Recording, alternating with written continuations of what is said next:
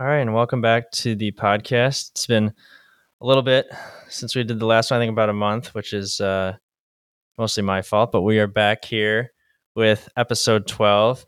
Today, I'm excited to be joined by Peter Santasiero, who's got a really interesting story. Someone who actually has, this is your second round, Peter, at HFW, which we'll get into. But I guess first and foremost, thanks for being on the podcast.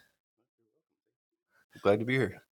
So, we like to do this a lot, or when we first start off, I think it's really interesting to hear like the origin story, if you will, of your journey into machining.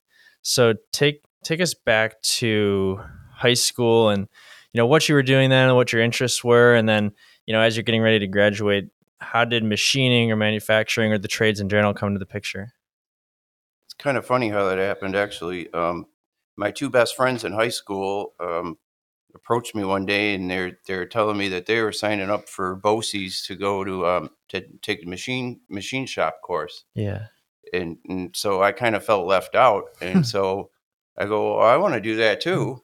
We get to leave school halfway through the day and go to another school and play with machines. I go, I'm on board, so I ended up doing it with them, and it really was from there is when I really fell in love with metalworking altogether. It's ironic that neither one of those guys ended up being a machinist later in life, and I was the one that was kind of dragged into it, and I kind of just became a machinist. I wasn't sure what I was going to do in life. I wasn't looking at college. I wasn't really a book kind of, what I mean? I was more of a hands-on kind of kid. I used to like working on bicycles and motorcycles and stuff like that. So I kind of fell into it, and it was history. I enjoyed it, and it was fun. I liked working with my hands, and it all fell into place for me. I think that's something that you hear a lot. It's just like basically by chance you fell into it, and then. I think that's always the way it works, right? Where you were the one that ended up really liking it and going into it. And what'd your buddies end up doing? Unfortunately, one of my buddies ended up passing away, just after high school, in an auto accident.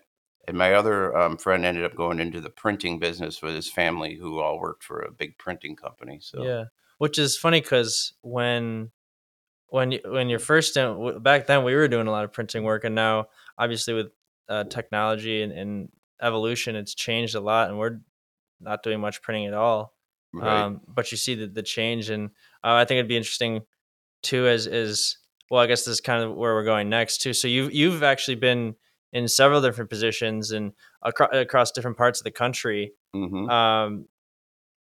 Can you talk a little bit about that experience and what that was like, and maybe what you've learned from each of your different stops, and especially because I think you've had a different path than a lot of guys here. Most people tend to grow up, or some guys moved around a little bit, but for the most part, you kind of find your niche and you stay there. Mm-hmm. You've moved all over, and I think that'd be interesting to hear a little bit about that. Sure. Well, actually, like right towards the end of my senior year, I actually landed a job in a machine shop, and what I did was I just drilled holes on a Bridgeport mill all day long, 8 hours a day. For back then, $3.35 an hour. Wow!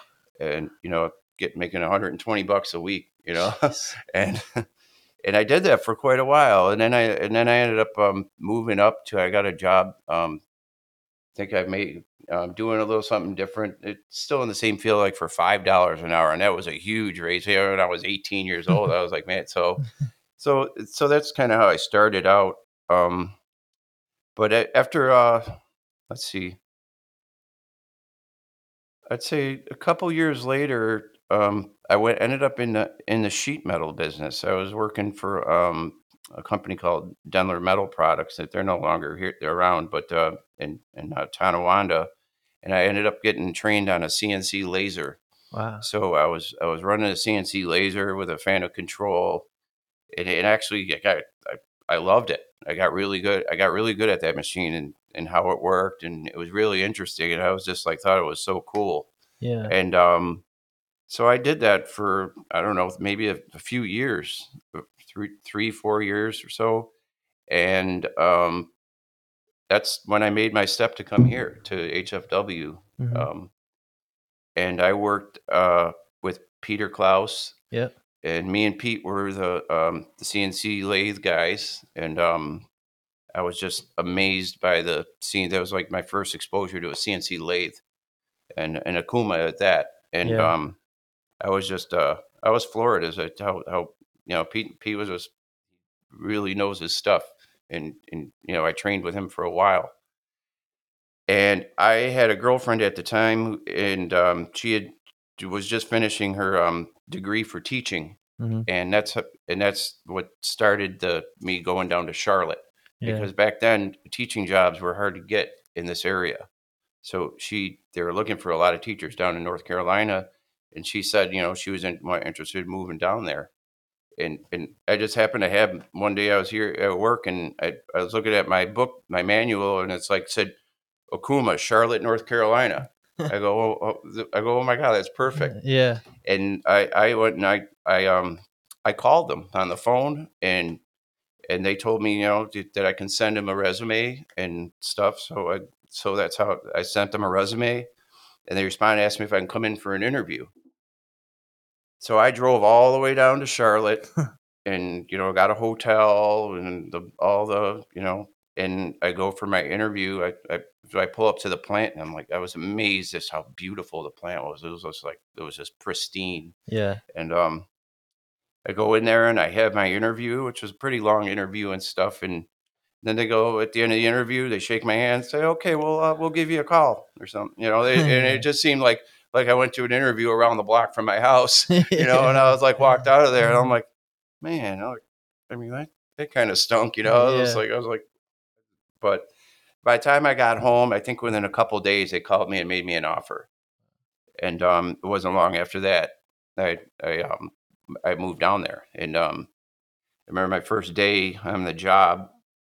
That when I got hired, they hired me as a CNC mill guy, and I ran three big double column machining centers, and you had to keep them going at all the time. Wow. And it really wasn't machining to me. It was really the Japanese are just have everything so fine tuned.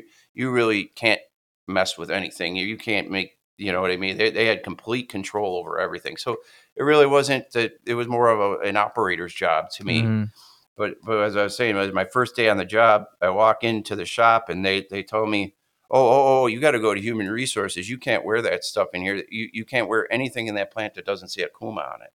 Really? You cannot wear any clothing that does not say Okuma on it. So I had to go to human resources. They hand me a pile of shirts, and kind of like you did here to me. Yeah.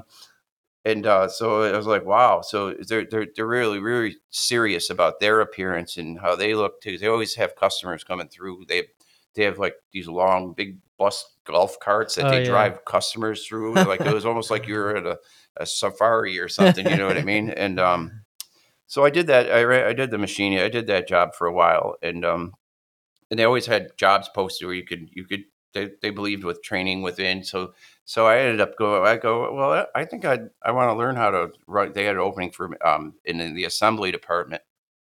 So I bid on it and I got it. And, so now I'm out of the machine shop. I'm on the other side of the plant doing assembly, which I thought was super interesting. So I ended up on what they call the A line, and that was a hand scraping line, is where it's like all hand work, like it's like an art form. It's mm-hmm. like if you ever seen like a fish scale pattern on metal, yeah. That's scraping, and it's really intricate as to what the reasons why they do that, because it puts little tiny pockets in the parts that rub together. Uh-huh. Any moving parts on the machine, it puts little pockets for the oil, place for the oil to sit, so that there's not constant friction on the two mm-hmm. you know, mating parts or moving parts, and it also creates bearing points. So that the cross slide on the saddle is actually riding on these little dots of contact. So that gives the machine longevity and the wearing.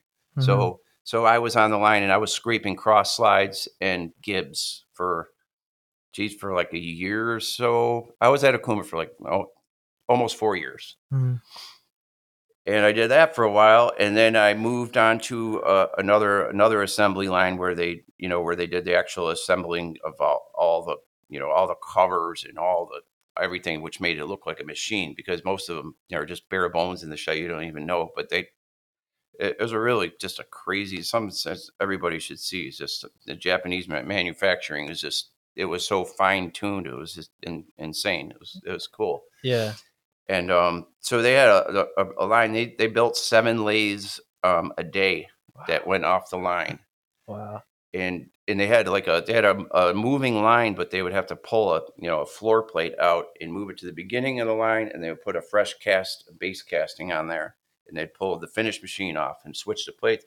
But then they would play this weird melody music to tell to everybody the line's going to move, and you better be ready with what your part is, because there's going to be trouble. They were very, very disciplinary there. Yeah. And so I just thought it was really neat how they just, everything was kind of clockwork. It's just, there's really, you never really seen any bad quality problems or anything that needed to be addressed was always, you had to get a Japanese person. So they could be the only ones that could make a decision. American people, no matter how high your position, could not make a decision on the product. Wow. So it was pretty cool. So my final times there, my buddy who I became friends with was from Jamestown here. So you kind of clung to the people that from New York State when you're down. It was like a melting pot of people. It's always the way it goes, right? And he wanted to go into the rigging aspect of it. It was so going out in the field and getting to travel and going and doing installations and stuff. Mm-hmm.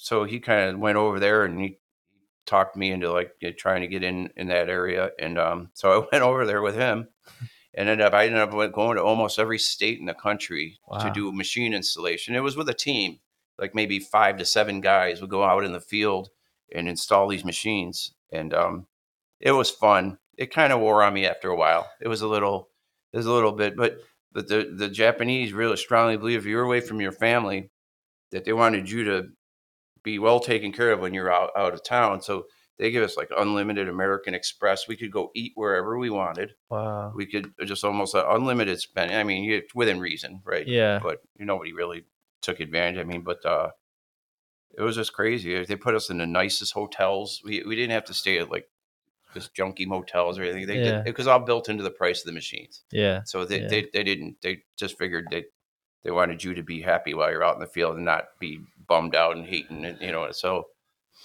I did that, and then I was able to go to IMTS. I worked there in Chicago for a week. I did the installations stuff in Chicago. That's and incredible. I did West Tech, which was in Los Angeles. Mm-hmm. I got to do that show.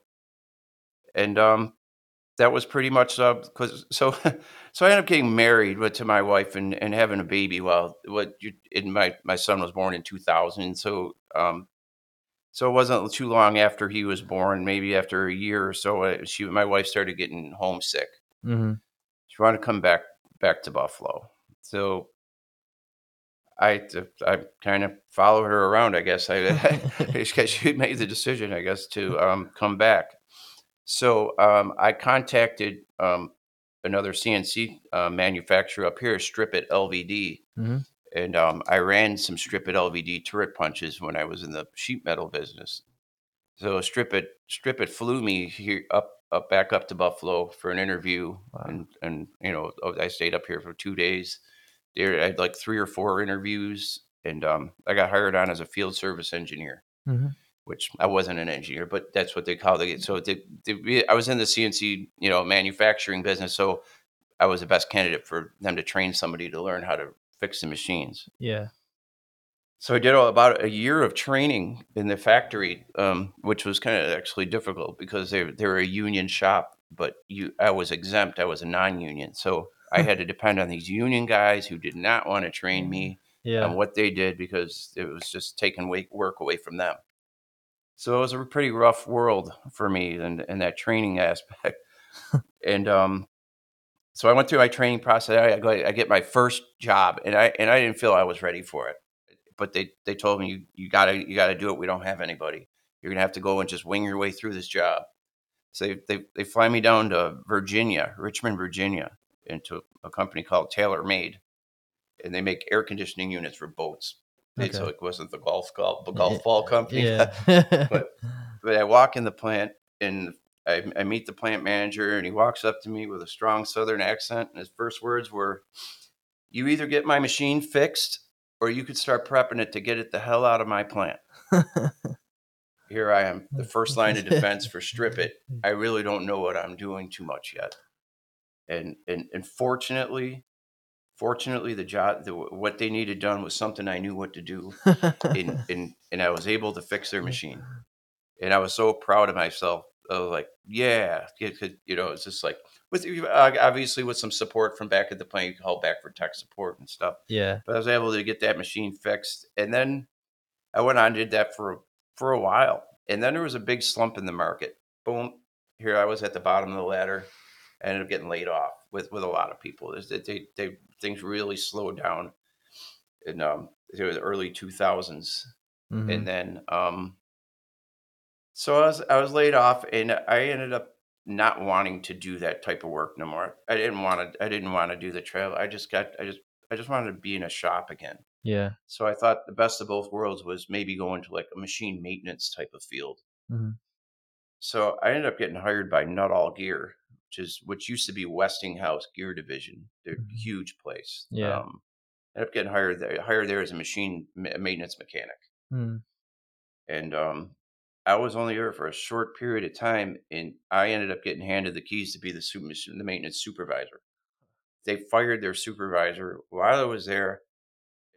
The plant manager hands me a big ball of keys and goes, "You're going to be the supervisor now." Literally handed you the keys.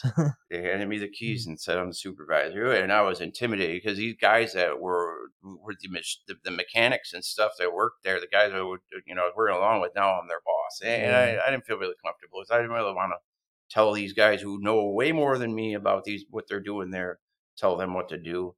But we all worked together, and we made it work, and we all worked as a team. Yeah. So I did that for 7 years. I was there. Wow. And they got bought out by Ultra Industrial Motion, and Ultra Industrial Motion wanted to put their own management in. Yeah. So yeah. I got laid off out of there. So that's when I started wanting to go back into the machining field, and just because I just wanted to be stable. I wanted to go to the same place every day. I wanted to come home at the same time every day. I just wanted my day to know what my day was going to be like. Right. And so that's how that went. So I decided I wanted to go back into machining. So I saw an ad out for a company called HDM Hydraulics. They said right in their ad, Kuma lathe. Then I was like, bam! I go, I'm gonna go try to, I went there for my interview, and they saw my resume. They said I worked at Okuma. They hired me right on the spot. They're like, "Man, we want you." They gave me a nice offer, and so I ended up being there for 8 years, and I did really good at it. And it was production machining, and it was really, there was not a lot of gratification, and maybe you were gratified like how many good parts you made in a day. Like they wanted they were just very, very, very driving, very fast paced environment. And it was kind of tough. It was kind of tough at times, and it really it wore on me after a while. But then I started doing a lot of training for new people. So I did a lot of training with the young guys and kids and stuff. So I enjoyed that. Yeah, I enjoyed teaching people, especially if they paid attention, they wanted to learn, and I just loved sharing the information that I acquired over the years. And to this day, I still don't consider myself.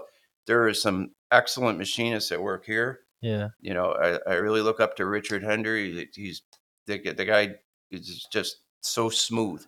I mean, I look at him and he's like so relaxed, and he knows his job, and it's just like, I'm like, how is his machine's always running? He's like, at times, but it's just crazy how he's just so relaxed about it. I'm always like, I'm on top of the machine kind of guy. Yeah. I like watching everything that's going on in there.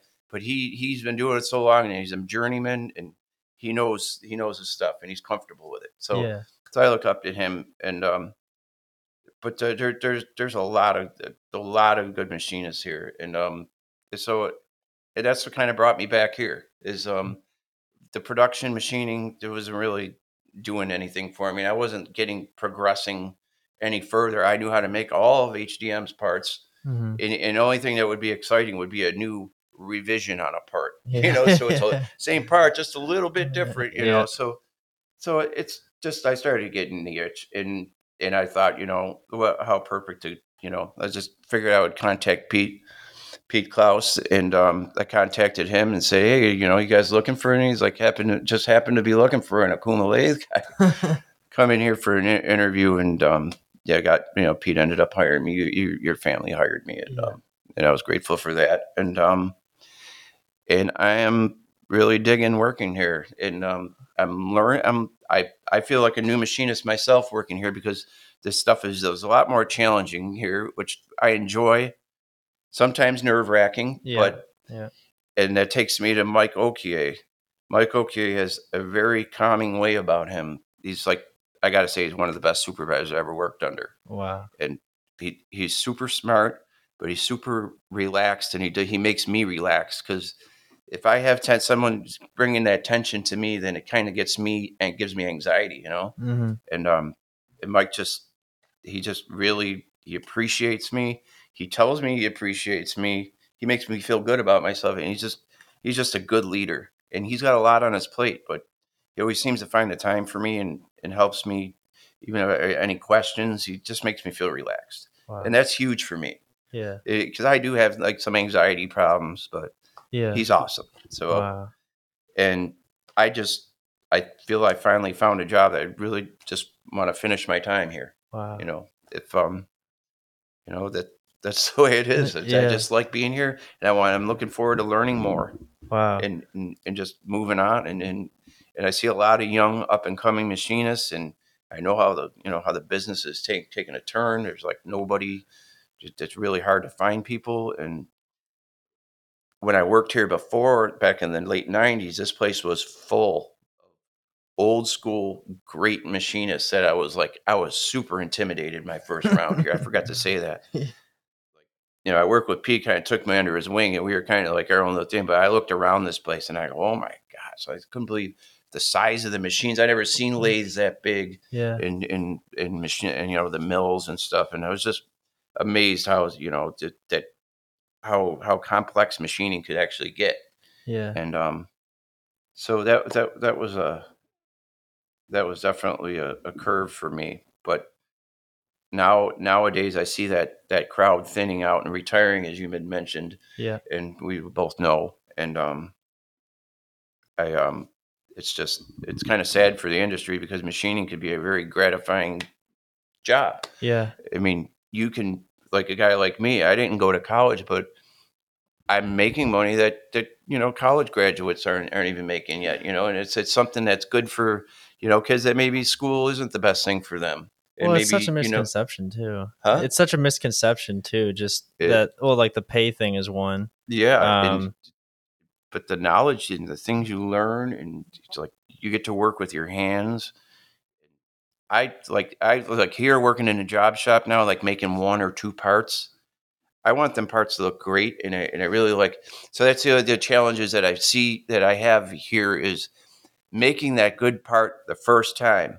You had to really try to strive to make sure that, you know, that part is good because the materials that we work with here are, you know, there are a lot of exotic metals we work with in here and stuff. So yeah, really be careful. And that's one thing that's where I'm really starting to learn on how to hit that target on the first time. Yeah. So at HDM, they would give you a setup piece. So I got a practice piece, you know, so you'd tune all your offsets and get everything tweaked in, and then your first part's gonna, you know, then you go from there. Yeah. So here you gotta hit it, and you gotta, you know, do it in a timely manner because, you know, the company's here to make money, and it's like, you know, they want stuff done in a timely manner because then no one's, you know, it's not beneficial to either, you know, party. So yeah, I mean, you touched on so many great points there, and I think that it is a different environment. I think, like the production shop, I know there are some guys that just thrive in that environment. Mm-hmm. But I think what I've also heard from the guys that work here, and Obviously, I think you kind of echoed these points, and obviously everyone here is biased, but just the fact that I've heard from so many guys that they like the variety of the work, and it keeps your mind engaged, and you're coming in, you have a new challenge every day. Mm-hmm. And you, like you said, there's an added element of, the margin for error is a little bit less, but that's where the supervisor comes in helping you. And I mean, it just put such a smile on my face what you said about Mike. I think that's exactly what you want in a supervisor. Mm-hmm. Well, Mike never lets me get too down on or get like if I got like stuck on something, Mike's always there to and it's so funny how natural some of these things come to him, because he's like he just knows his stuff, and he knows like every machine in this place, and it's just like, and he's like younger than me, but he knows his stuff, and he's just all around a good guy, and I like working with him. Well, it's something too. I think he was on the podcast just a little while ago, and he mentioned, and I'm hearing it from you too, I think there is something to be said about moving around a little bit too. He mentioned he traveled the world with his dad working mm-hmm. for Ford and moving all over the world. I think you learn, especially when you're younger, you learn what you like, you learn what you don't like. Yeah. You mentioned with like the travel, I think it's good to do, especially when you're younger and you can do it. And yeah. You don't have as many responsibilities. It's and the pay is usually pretty good. Mm-hmm. But then you learn, hey, it is nice to be able to come home at or leave at 4:30 every day and be home. And I'm a little jealous of you, because I know you said you live right around the corner, so you're home at 4:35. That's there's something to be said for that. I think especially as you get older and you like to have a little bit of a routine. And yeah. I think that's something we're trying to embrace here, is make sure that we have that kind of environment. And we still have.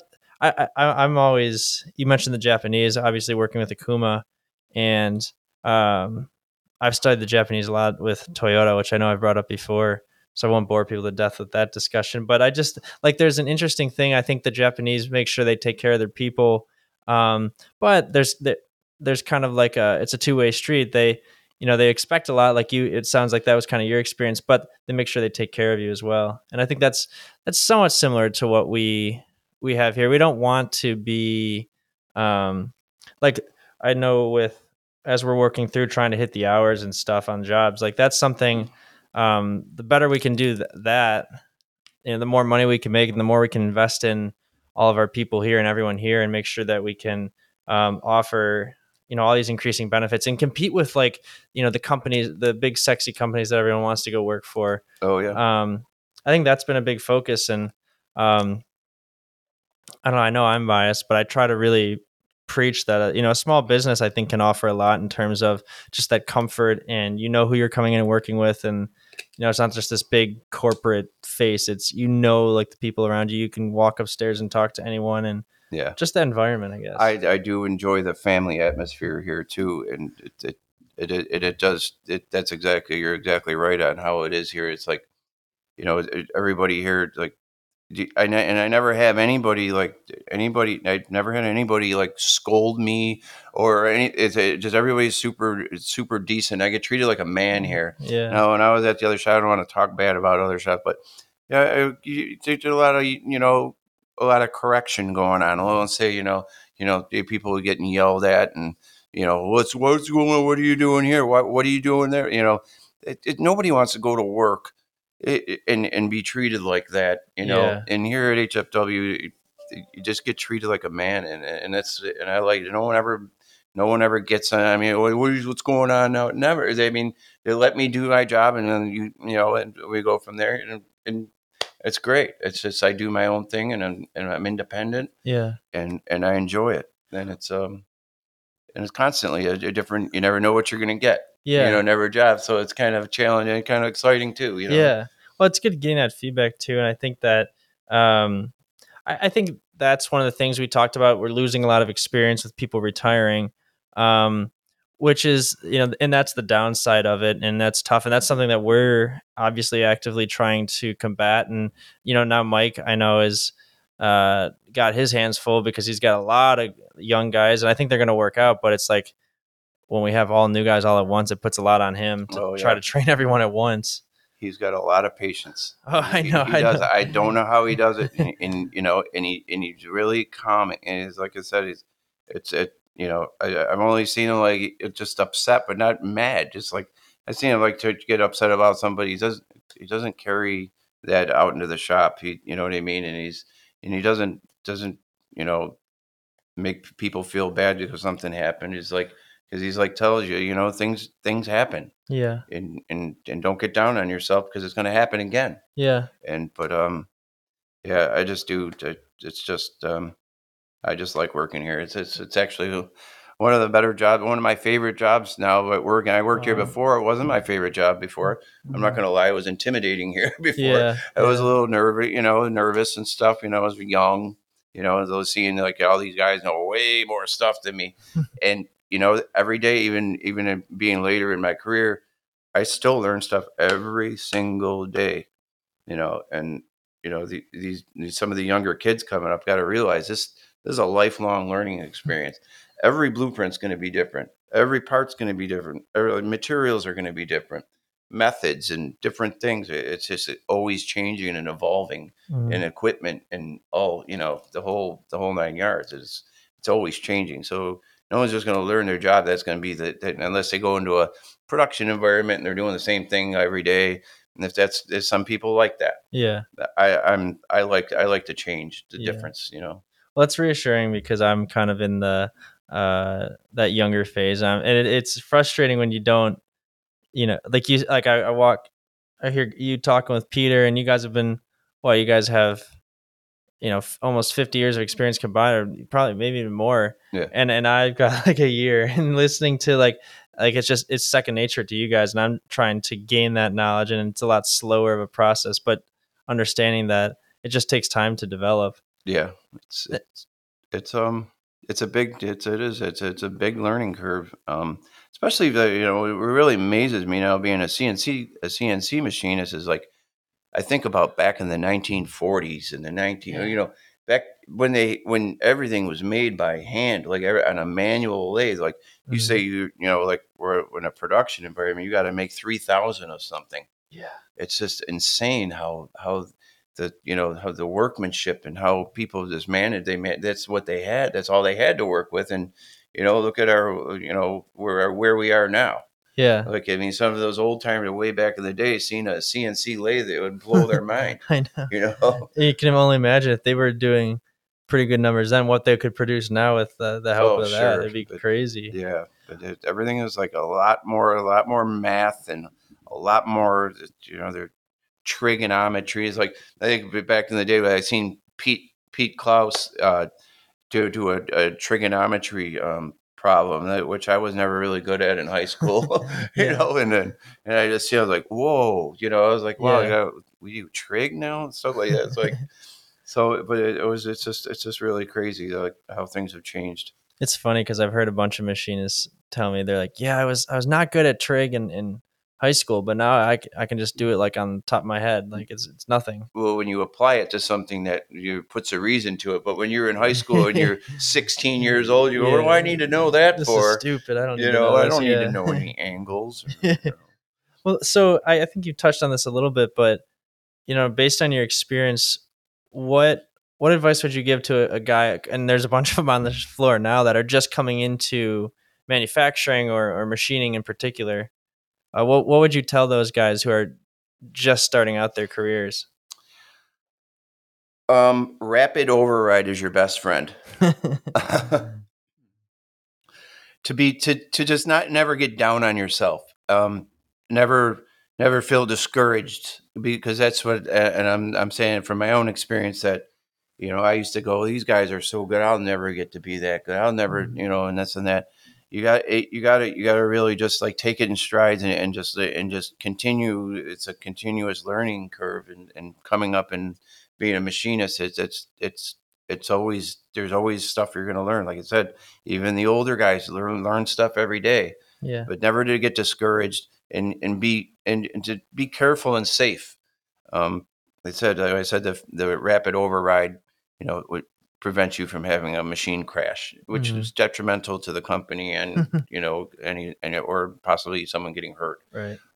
Especially, you know, obviously on the CNCs. But just take your time and try to, you know, learn from, and when you make a mistake, don't get down on yourself about it, because you learn from it, and next time you get that, come, like I've learned it so many times, I can't even count. Like when I come to a job where I made a mistake, I get that job again. Now I know what I did last time. I need to correct that this time. You know what I mean? And not to make the same mistakes twice, because that's the worst thing. Yeah, I think the best thing is to learn from your mistake, move on from it, and don't make it the next time. I think that's if it happens, but still, you just got to keep trying. Yeah, I think that's exactly the mentality. Like I'm trying to make sure that we all keep in mind too. Is obviously we're with the young guys and with being, I think, being short-staffed at times. We're getting frustrated and obviously mistakes are being made. But the lesson, I think, especially for anyone, but especially for the younger guys too, is as long as we're learning and we're saying, okay, why did this go wrong? And what are we taking away from it? And how do we improve in the future? Right. I don't think you can, as long as you have that mindset, I think that will lead to success for everyone. I think that's kind of the mentality that you have to have. Yeah. You got to learn and move on. And it's like I said, you get down on yourself and stuff. You're guaranteed to make that mistake again. You just really got to try to like get over it. And I know from experience, cause I can be that nervous guy. You know what I mean? Like, it's like, oh man, I get down on myself. Like I make a mistake, like I take it to heart and it, sometimes it could be good or it could be bad. Mm-hmm. But the mentality is everything. Yeah, it is. So I guess we've talked a lot about work today, which has been really interesting to hear about. I mean, I knew some of the story, but even just I didn't know, like traveling and going out and doing the field work. That was something I didn't even know. Mm-hmm. But getting into, I guess, a little bit more of the personal stuff, who you are as a guy, Peter. When you're not at work, what might someone find you doing? What are your interests, your hobbies, or what do you do when you're not clocked in? I really like the outdoors, and I like I'm a hunting, fishing, camping kind of guy. I like working on my pickup. I like my got a nice truck. My truck. I like doing modifications to my truck. I just like being outside. I love camping. I was just in the Adirondacks a couple weeks ago, and I just love being outdoors. That's more of my thing. Yeah. And also growing up back in the 90s, I was going to tell you, I'm a musician. Okay. I was a working musician. Oh, wow. Okay. So I played in a band, ironically, no pun, Rage Against the Machine tribute band. Nice. So we were a working band. So I was doing that a couple times a month, playing out. And, I did that for a long time. So what's the best Rage song? I'm sorry? What's the best Rage song? Yeah, if you had to pick one. I have so many. I think the ones I like to play that probably like some of the ones that most people would recognize on the radio, like maybe like "Killing in the Name" or something. Yeah. And people really get pumped because a lot more people out in the audience heard it. Yeah. And so, that was probably one of my favorite ones. Okay. Well, you know any Rage? Oh yeah, I know a lot. Yeah. Let me see. And being a bass player was really great for me. Oh, you're a bass too? I'm the bassist. Yeah, so awesome. I really like, because they're really pronounced in that band. You're not in the background. Yeah. You're up front. There's one guitar and one bass. That really was fun, because I had to keep fill that void where Rage recorded an album. They did that in the studio, so they had backup guitars under that. Yeah. But that's what I did. I know Pete Klaus knew, because I was playing when I started back in the day. I had long hair when I started working here. And Pete still makes comments like fun about it. But that's about what I like to do. And I still to this day, I like strumming on my acoustic guitars, and nice. I like to play and stuff. I don't play with a band anymore. I'm too old for that. I can't stay up past like 9:30. Some of the shows we played, we didn't go on stage at like midnight, 1 o'clock. Oh my god! I can't even stay awake. But we did a couple of reunion shows like a few years back and stuff. It was pretty fun. That's really cool. Yeah. Oh yeah. I'm like I told you, my favorite era is probably like 1990 to 2004, which is exactly in line with Rage's peak. So yep, they're definitely one of the bands. That's why when you said that, I was like, I started to laugh with like the grunge era. Yeah, I love grunge. Yeah, yeah, that's really cool. Yeah, that's awesome. Well, I guess I know why we get along now. Between it being outside and the music too. That's both, I mean, I could echo those thoughts. Yeah. So we've talked a lot about the past, but looking forward, I guess more toward the future. What gets you excited? What's a dream of yours? And what are you passionate about? I'm passionate that something I really have been sort of striving for, like lately, is like I'm looking for a house. I want to get a house, and you know, with a little bit of land and stuff. Mm-hmm. That I have a 4-wheeler and stuff that I had gone through a divorce not long ago, and I just want to get my life back on track on that aspect. Mm-hmm. But that's been something like a dream of mine, is to have the house with some land that of my own, that, you know, I can do my own hunting on my own property and that kind of thing. And obviously to keep progressing in my career. Yeah. And, as it stands right now, I plan to retire from here, and, mm-hmm. And that's how it goes. I just want to keep going and help other people along. So you guys have a good crew, you know, when I retire, you know, yeah. I hate to wish my, you know, age away, you know what I mean? Yeah, but, yeah. I just look forward to just keeping on moving and machining and staying healthy. That's great. I mean, and that's, you saying that, I think is the greatest compliment to HFW. And it makes us, I mean, I truly think that our great I think most businesses say something along the lines of our greatest asset is our people, but we really, I know, like we really try to act on that, and because it's true in our case, like right, our essentially what we are is built on our knowledge and the skills of the great men and women here, and I think what I've realized is the better we can treat our people, and the happier our people are. Ultimately, the happier our customers will be, which just becomes this flywheel, right? Just everything. Yeah. Everyone, you know, the more customers you have, the more money you can make, in theory, and then the more you can keep your employees happy, which then keeps your customers happy. It just becomes this self-fulfilling prophecy that I think if we can do that, and that's what we're trying to do, I think the future is very bright. Yeah, I totally agree with that, and our customer base here. They're all heavy hitters, you know. We got some really big customers here that are like, you know, that are names that everybody knows, you know. Yeah. Yeah. And it is important to keep that customer happy, because when things are, you know, that work that we do can be taken away just as easily as we have it. Yep. And we have a very special, you know, we have a special shop here. We do stuff that people never even heard of, you know, like the hard facing and stuff. Yeah. And people don't even know what it is. Yeah. And, But we all rely on it too. Yeah. We all everything we're producing, we all rely on to live the lives we do. Yeah, like everything it comes right back. You know, like we have that poster with all the things that, you know, like, hey, this is stuff you work on, which is pretty cool. Yeah, you know, it's everybody can relate to that. Well, and I think that's something I always try to emphasize too, is because I know, so being, you know, that we do industrial work for, you know, big industrial clients, I think sometimes it can be hard to understand, okay, what is our work being used toward? Mm-hmm. But we are like, the companies we work for literally make the products and the sources of energy that we all rely on, mm-hmm.